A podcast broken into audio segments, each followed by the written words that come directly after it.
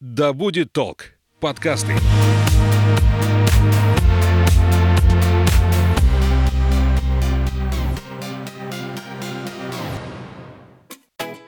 Всем привет! Я Полина, а это подкаст «Главное не проехать». Проект, который вдохновит вас на близкое знакомство с родным краем. Мы будем рассказывать вам о самых интересных локациях Омской области. Вместе с нами вы сможете узнать обо всех тонкостях туризма в районах, потому что даже деревни и села могут оказаться яркой точкой вашего отпускного маршрута. Ну что, поехали? Сегодня у меня в гостях амбассадор локального туризма, человек, влюбленный в Омскую область, руководитель туристского информационного центра Омской области Алина Горина. Алина, привет. Алина, привет. А мы продолжаем наше виртуальное путешествие по родному краю. Сегодня мы обсудим место, которое точно заслуживает вашего внимания. Это Горьковский район. Ведь он обладает э, богатой историей, великолепной природой и также пользуется популярностью у паломников.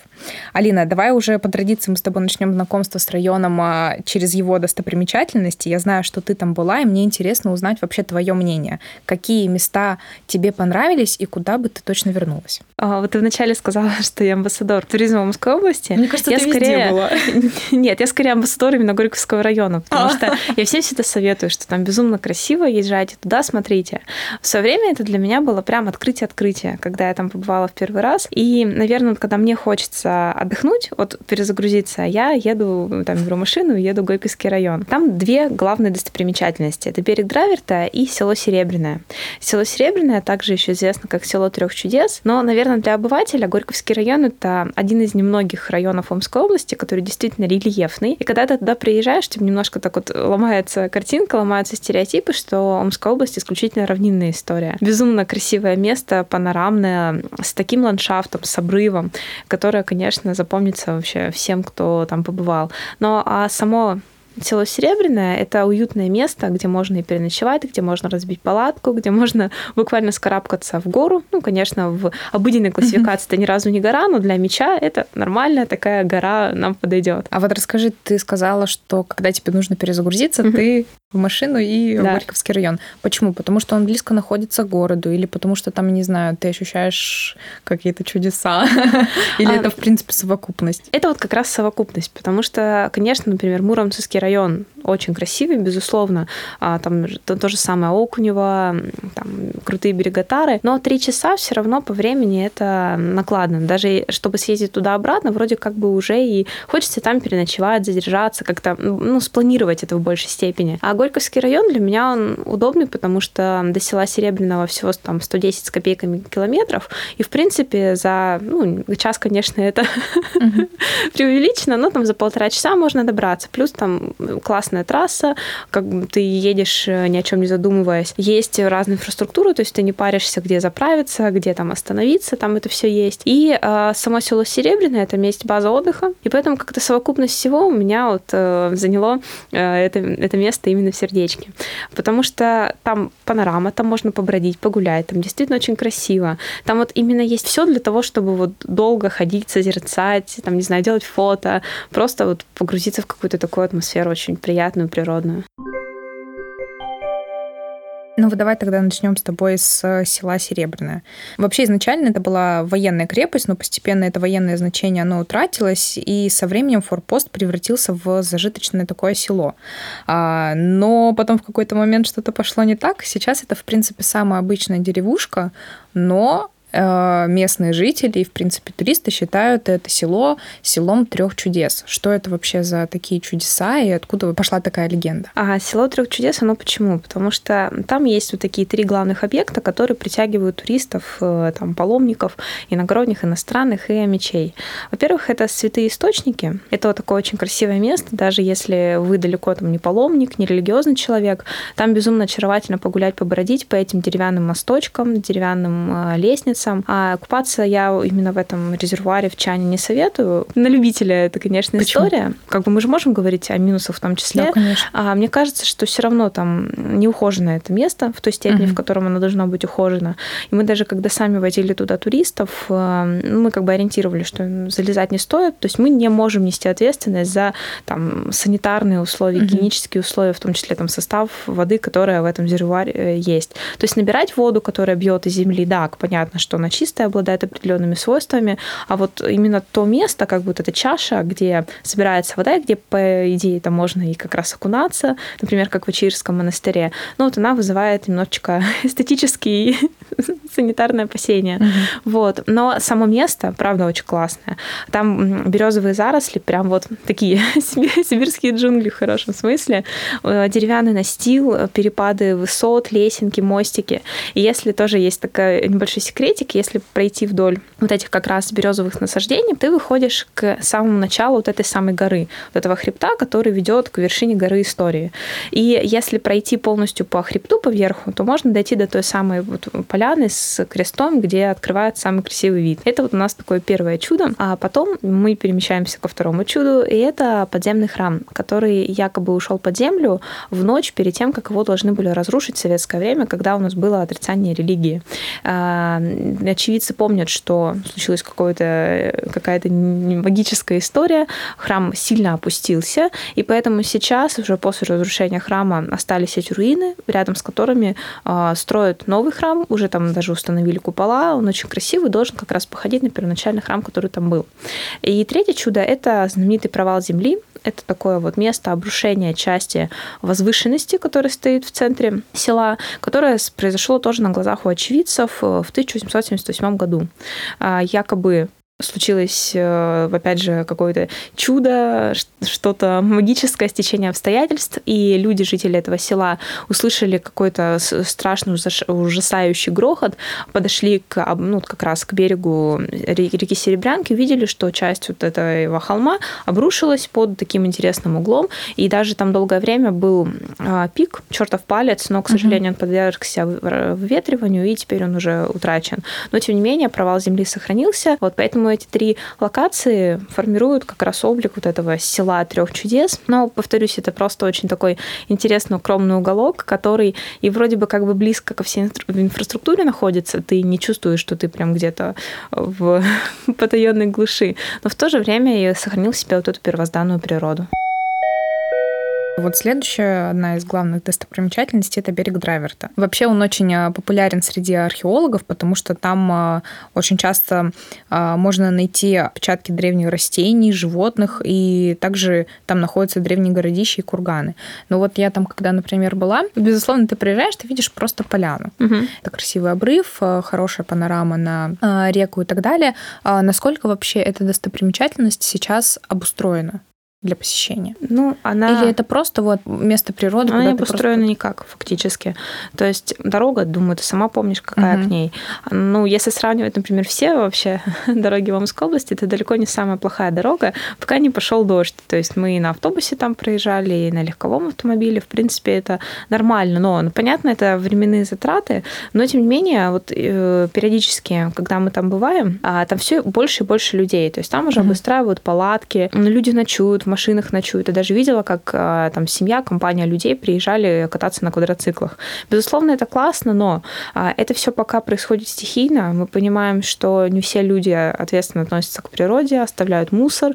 Кто-то, например, на небезопасном расстоянии разбивает свой палаточный городок. Плюс ты сама сказала, что это обрыв. Например, человек, который вышел из палатки, допустим, с просонья, либо там угу. в каком-то интересном состоянии, он может, например, не рассчитать свои силы, что-то плохое может случиться. Поэтому пока нет туристов, риск стоянки, это, конечно, все ну, не, не так хорошо развивается, как могло бы. Ну и вот как раз э, сейчас вытекает следующий вопрос. А насколько вообще район ориентирован на туристов, на то, чтобы к ним ехали, на mm-hmm. то, чтобы это был комфортный отдых для людей? Потому что, когда я там была, у меня сложилось впечатление, что а, не сильно ты заинтересованы. Ну, наверное, будет справедливо сказать, что район ну, он готов принимать туристов, потому что так или иначе они каждый год отчитываются перед управлением по развитию туризма о том, что все равно какие-то там шаги а, были предприняты. Но, наверное, в, если смотреть все-таки как потребитель, я понимаю, что именно район не особо принимает участие именно в развитии туризма. Поэтому никакого туристско-информационного пункта, как, например, в Муромце, в Большеречи, в Калачинске, в Тюкалинске нет. А, по идее, турист может обратиться в Кровеческий музей, и в местах как раз, в районах, где нету каких-то туристско-информационных организации, у нас краеведческие музеи муниципальные выполняют такие функции. Поэтому, а, если вы хотите туда поехать, проще всего заказать экскурсию из города. Поэтому лучше всего подготовиться заранее, поехать самостоятельно на машине, побродить, погулять, посмотреть. Ну, то есть в основном это туристам нужно самим организовывать себе да, досуг. Да. Там.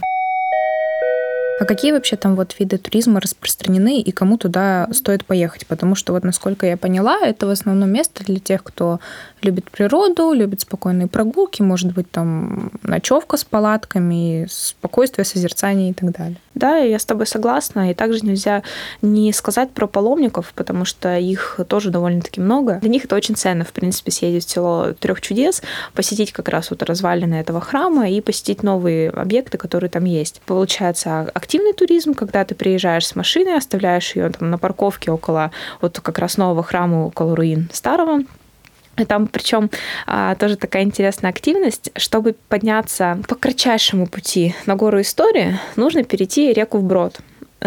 Там в летнее время там есть такое бревно хорошее, по которому можно пройти. А вот, например, когда весна, когда это все разливается, либо осень тоже как бы влажность повышена, там прям вот ты Просто по идешь по воде. Да. Ну, там она маленькая, конечно, то есть это не дискомфортно прям очень-очень, но как бы тоже.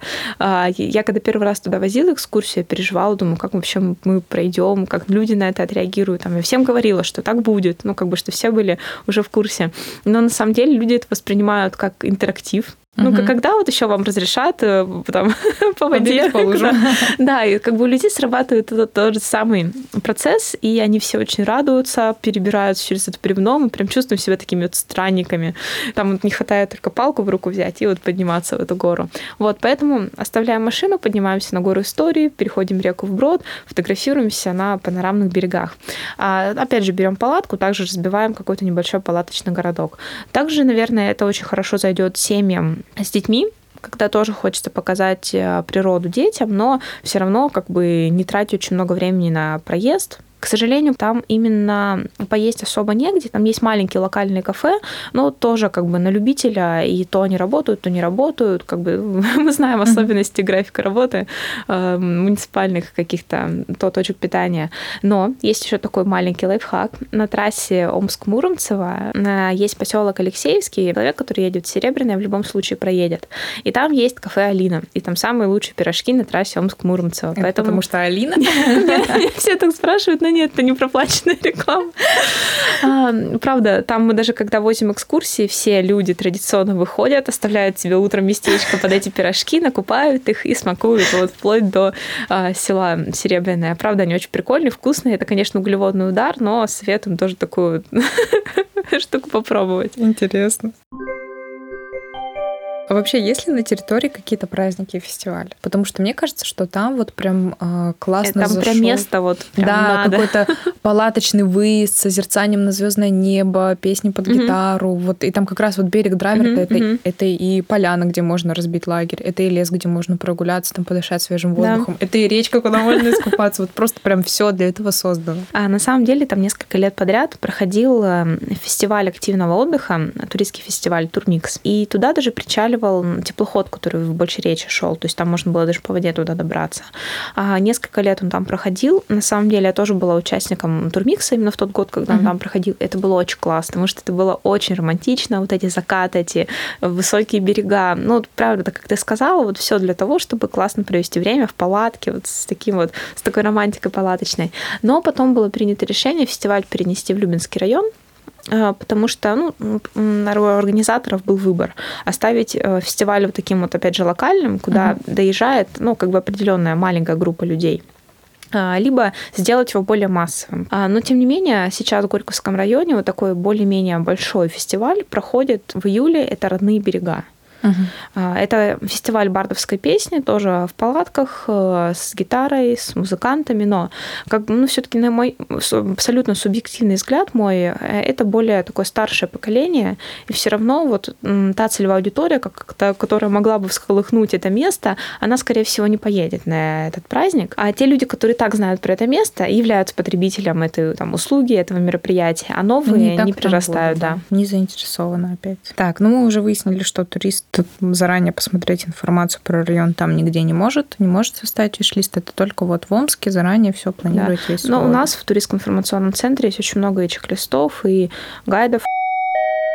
А вот вообще район пока не готов принимать туристов. А насколько туристов активно туда едут? Вот это было на самом деле очень показательно, когда в 2021 году мы там с коллегами придумали историю про э, все в Омской области, моря, э, горы и пески. И мы возили на Эбейты, вот в Горьковский район, и в Омскую пустыню в Омском районе. И вот тогда вообще мы Атицы впервые повезли в Горьковский район, придумали эту экскурсионную программу, а, и один раз свозили, и тот шквал вообще отклика, и там и СМИ в том числе, и каких-то там блогеров, не блогеров, которые на нас очень внезапно тогда посыпался, мы не ожидали. То есть, оказывается, люди ждали такое место, которое угу. будет и не очень далеко от города, и будет вот такое природное, панорамное, красивое. И очень многие люди вот за 21-22 год съездили именно в Горьковский район. Но опять же, тогда мы не могли возить еще чаще, потому что все равно загородные выезды это не наша основная работа, это вот как ну для души что называется, когда угу. есть какие-то свободные окошки, вот. И все равно не хватает, наверное, э, туроператоров и каких-то экскурсоводов, которые бы туда возили. Но люди ездить туда хотят. Ну и давай мы с тобой по традиции подведем итоги и завершим блиц-опросом. Мой короткий вопрос и твой не обязательно короткий ответ. Итак, когда лучше ехать в Горьковский район? А лучше всего летом. А, на самом деле осенью тоже очень красиво, особенно на берегу Драйверта. Вот это все в красках оранжевого, красного, желтого. Но наиболее комфортное время это лето. Ну да, потому что осенью все равно там и дожди, угу. есть возможность. Однажды даже я не проехала до источников на машине. Как добраться? На личном автомобиле до села Серебряное, либо до берега Драйвер, там доезжаем до поворота на деревню Лежанка, и там доезжаем до берега. Там, ну, к счастью, указатели есть, то есть можно даже логически добраться. А, либо на автобусе общественном, он тоже идет и до села Серебряное, можно там на перекладных э, до административного центра Горьковского района, и там уже до самого села. Понятно, это не самый удобный вариант, поэтому для любителей комфорта либо личный автомобиль, для любителей автопутешествий, либо организованные экскурсии из города на трансфере организаторов. Сколько необходимо заложить времени для знакомства с районом? А, в принципе, комфортная поездка будет в рамках одного дня. Но если вы хотите, например, совместить и берег Драйверта, и село Серебряное, лучше всего, наверное, начать поездку с заездом на берег Драйверта, там в светлое время суток добраться, погулять, посмотреть, пофотографироваться, спуститься в разломы, и там добраться уже до села Серебряное, заночевать на базе отдыха, например, либо в палатке, и вернуться. Но, в принципе, в рамках одного дня это тоже возможно. А что нужно знать, прежде чем планировать свой уикенд в Горьковском районе. Нужно заранее посмотреть карты и заранее посмотреть, э, где располагаются достопримечательности. Потому что, например, даже я, когда первый раз там была, еще когда не работала в ТИЦе, э, сложно сориентироваться, где вот эти самые источники, то есть как туда подъехать. Потому что там на самом деле село не очень большое, но оно рельефное, и думаешь, как там вот это объехать, подъехать, mm-hmm. припарковаться. Потому что э, если, например, вы уже едете с карты, вы понимаете, где парковка, где можно оставить машину, где наиболее красивый вид.